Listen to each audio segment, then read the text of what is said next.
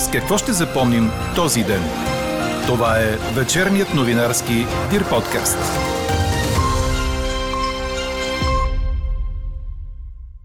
Мораториумът върху цените на тока, парното и водата ще струва скъпо на България. Има други механизми за смягчаване на цените за потребителите, каза Иван Хиновски. Ексклюзивният коментар на енергийния експерт можете да чуете само във вечерните подкаст новини. Окончателно парламентът одобри запазване на цените на тока, парното и водата от днешния 16 декември до края на март. От Брюксел президентът Румен Радев предупреди, че трябва да се помисли за последствията върху функционирането на пазара. И още от темите, които ще чуете. Без съгласието на има такъв народ, коалиционното правителство въвежда зеления сертификат като изискване за служителите в държавната администрация. Прокуратурата няма да разследва Кирил Петков за декларацията му, че при назначаването му за министър е имал само българско гражданство. Новогодишният концерт на Виенската филхармония отново ще бъде с публика. С какво още ще запомним този ден, чуйте във вечерните подкаст новини. Говори Дирбеге.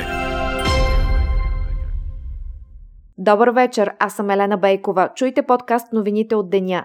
Облачно време се задава и в утрешния петък, показва прогнозата на синоптика ни Иво Некитов. Сутринта температурите ще са от минус 2 до плюс 3 градуса. През деня на места около Стара планина ще превали дъжд, в Лудогорието и по високите места на запад слаб сняг. По-късно след обяд сняг ще вали в някои райони от централната част на Дунавската равнина и там ще се образува снежна покривка. Ще остане ветровито, а дневните температури ще достигнат от 1 до 7 градуса. Проблеми за енергийната сигурност на България, невъзможност на топлофикация София да купува достатъчно природен газ, което от своя страна ще въвлече в ликвидна криза и Българ газ, оттам ще доведе и до ограничаване на топлинното подаване. Това са само част от възможните сценарии, които вижда енергийният експерт Иван Хиновски от налагането на мораториум върху цените на ток, парно и вода. За мен това е абсурден документ в конфликт с основни европейски принципи на управление, който също се квалифицира като неконституционен акт от редица юристи, които знаят, че не е възможно законодателната власт да бламира решение на независим регулаторен орган. Просто абсурд. Това е един популизъм, който ще струва скъпо на България. Визирате вчерашното гласуване или днес вече прецизираните текстове?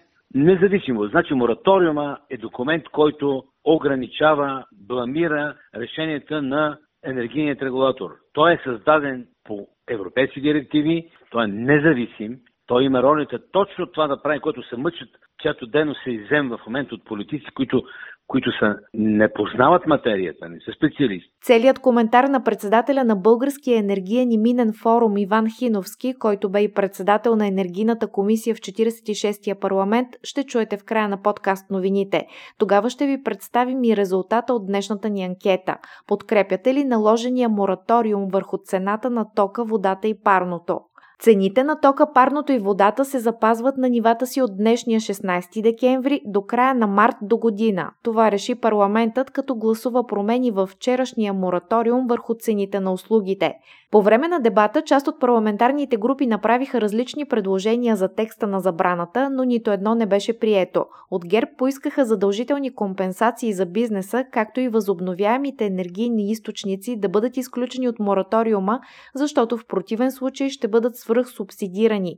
От Възраждане предложиха мораториумът да бъде до 30 април. ДПС отново определи решението като грешка и поиска отмяната му. Президентът Румен Радев, който е в Брюксел за срещата на върха и заседанието на Европейския съвет, заяви във връзка с мораториума, че е нужен задълбочен експертен анализ.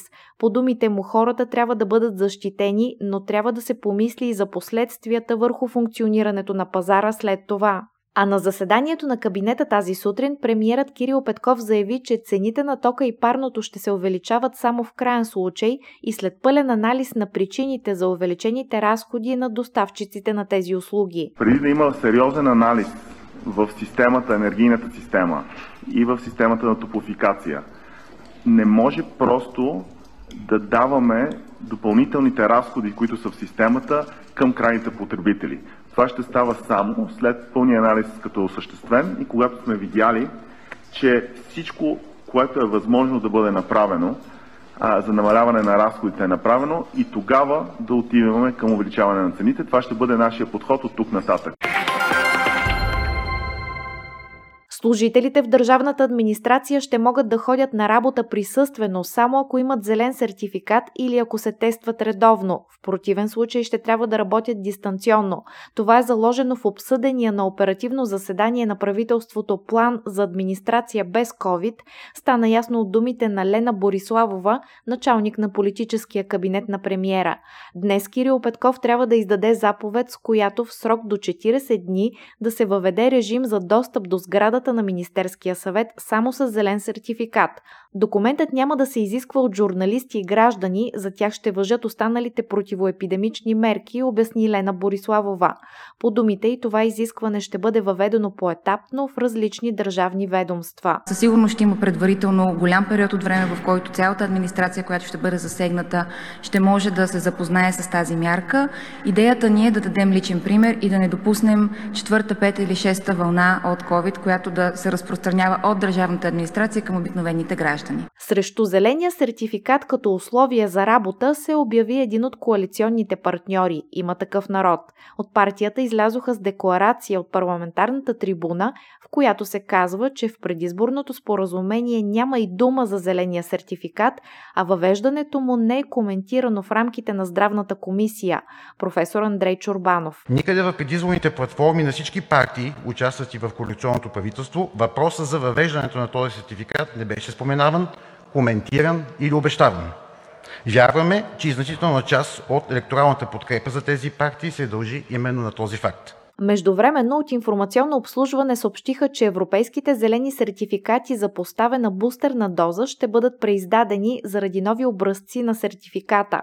От 20 декември сертификатите ще могат да бъдат изтеглени от Националната здравно-информационна система. И още промени, които направи днес правителството. 25 служители на образователното министерство, навършили условията за пенсиониране, трябва да напуснат работните си места, след като с решение на кабинета договорите им са прекратени. Една от целите на решението е да се даде възможност за кариерно развитие и по-добра мотивация на служителите, които остават в тази държавна администрация а заради неосвоени пари по Националната програма за изграждане на детски градини и училища, кабинетът е решил да се направи среща с столичния кмет Йорданка Фандъкова и министър Николай Денков, на която да се изясни защо има такива неосвоени ресурси, при положение, че в столицата има сериозен недостиг на места в детските градини. След заседанието днес стана ясно, че премиерът ще направи първото си работно посещение в Брюксел утре. В белгийската столица Кирил Петков ще се срещне с председателя на Европейската комисия Урсула фон дер Лайен и с генералния секретар на НАТО Йенс Столтенберг. Петков ще представи основните приоритети в работата на новото българско правителство. И отново за Кирил Петков, който няма да бъде разследван заради декларацията си, че към момента на назначаването му за служебен економически министр е имал само българско гражданство. Това обявиха от Софийската районна и от специализираната прокуратура, предаде БНР. От изявленията на техните ръководители стана ясно, че отказът от разследване се дължи на несъвършенство в законодателството. Безспорно е на лице невярно деклариране, но само по себе си това невярно деклариране в тази конкретика практика не може да обослови наказателна отговорност, обясни Невена Зартова от районната прокуратура. Спецпрокуратурата е прекратила и проверките срещу Петков за назначенията в Българската банка за развитие и за неверни данни в декларациите, които е подал пред антикорупционната комисия като служебен министър. Какво не се случи днес? Заседанието по мярката за неотклонение на единствения обвиняем по разследването за злоупотреба с 53 милиона лева от строителството на магистрала Хемос беше отменено, след като обвиняемият Борислав Колев припадна и беше изнесен с носилка от екип на спешна помощ. Това се случи преди Софийският апелативен съд да каже ще уважи ли искането на прокуратурата за задържането му под стража, предаде БНР. Колев е под домашен арест. Заради неговите показания през последните дни прокуратурата и МВР си размениха остри критики. От държавното обвинение обявиха, че разследващите от ГДБОП са притискали наблюдаващите прокурори да не протестират домашния му арест и да смекчат обвинението на мъжа срещу негови обяснения. От МВР обвиниха прокуратурата, че не работи по аферата Хемос, защото пази бившите управляващи.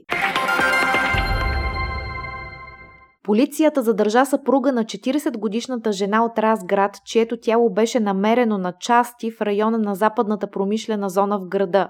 Жената беше обявена за издирване в понеделник. Задържаният е на 44 години от мексикански происход, но с испанско гражданство. По думите на окръжния прокурор Тихомир Тодоров, убийството е извършено в жилището на родителите на Силвия, а съпругът Пабло Санчес е щял да замине за Испания, а оттам за Мексико с идеята да вземе вземе и трите им деца, с което убийството на съпругата му да остане неразкрито. Първата официална среща между новия министр на правосъдието и главния прокурор се случи с размяна на реплики и подаряване на цветя.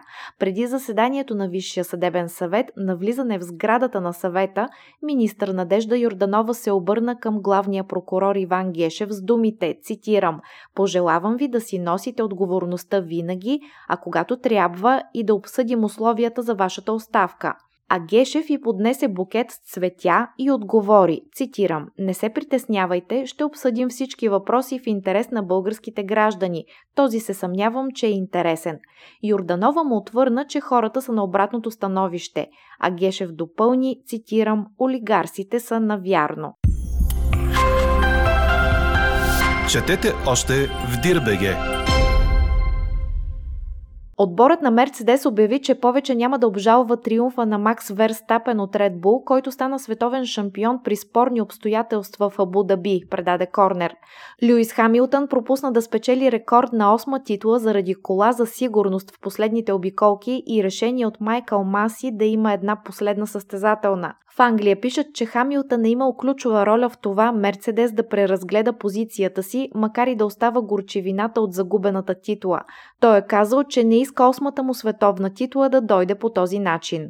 Адвокатът на отбора Пол Харис все още вярва, че има сериозни основания да се води дело, но и остава съмнението дали Международната автомобилна федерация би противоречила на решение, взето от нейн собствен орган. Чухте вечерния новинарски Дир подкаст. Подробно по темите в подкаста четете в Дирбеге. Какво ни впечатли преди малко?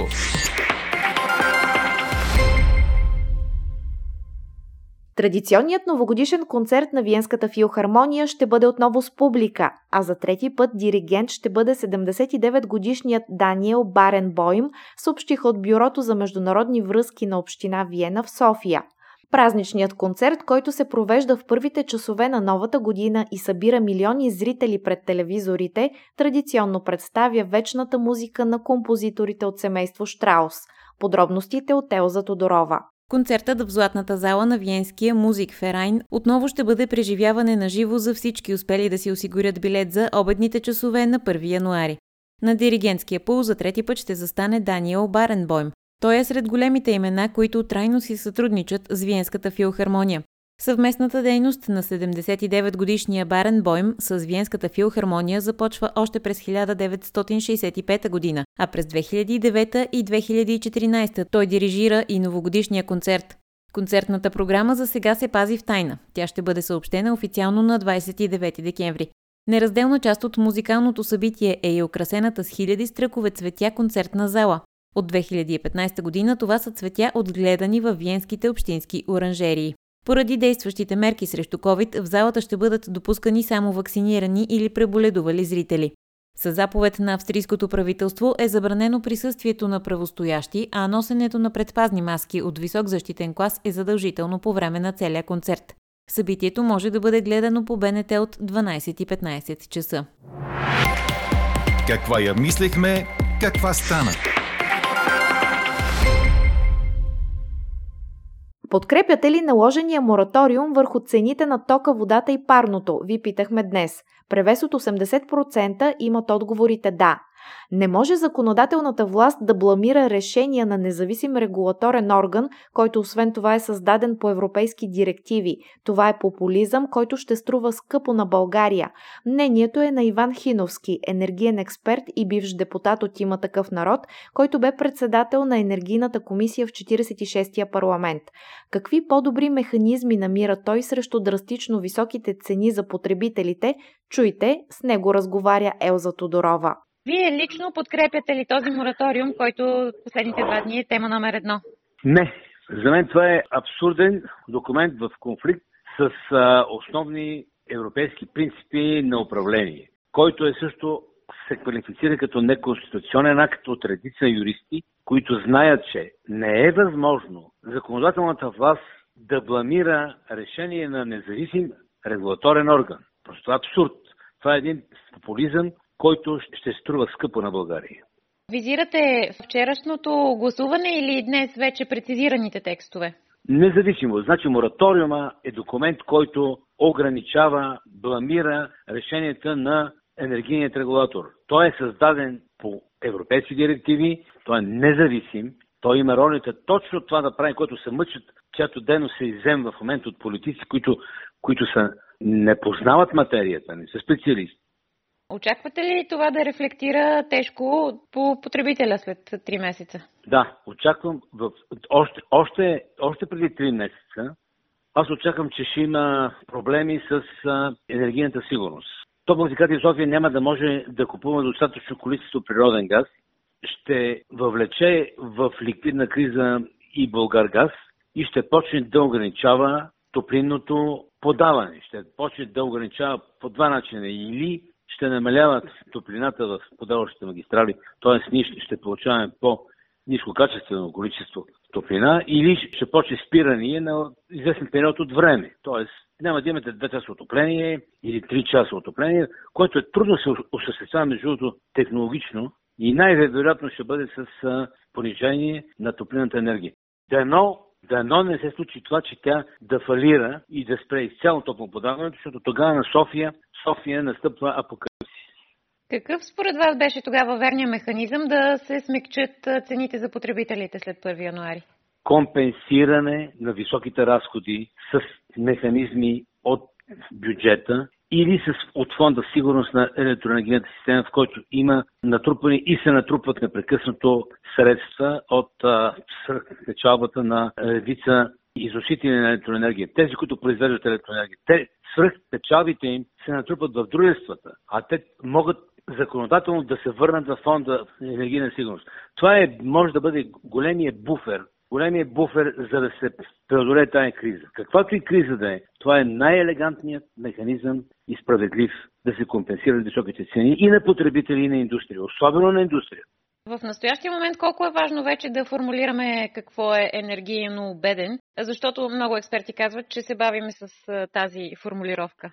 А, госпожо, аз от 5 години участвам в такива обсъждания, може би повече. Започвам да получавам комплекс от българската невъзможност да се справим с един изключително важен въпрос. Той не бе обсъждан още по времето на Майя Манова, който беше омбудсман. След което с, още с министъра на труда и социалната политика Калфи имаше обсъждания. Така и не успяхме да прескочиме една бригада, наречена административна формалност.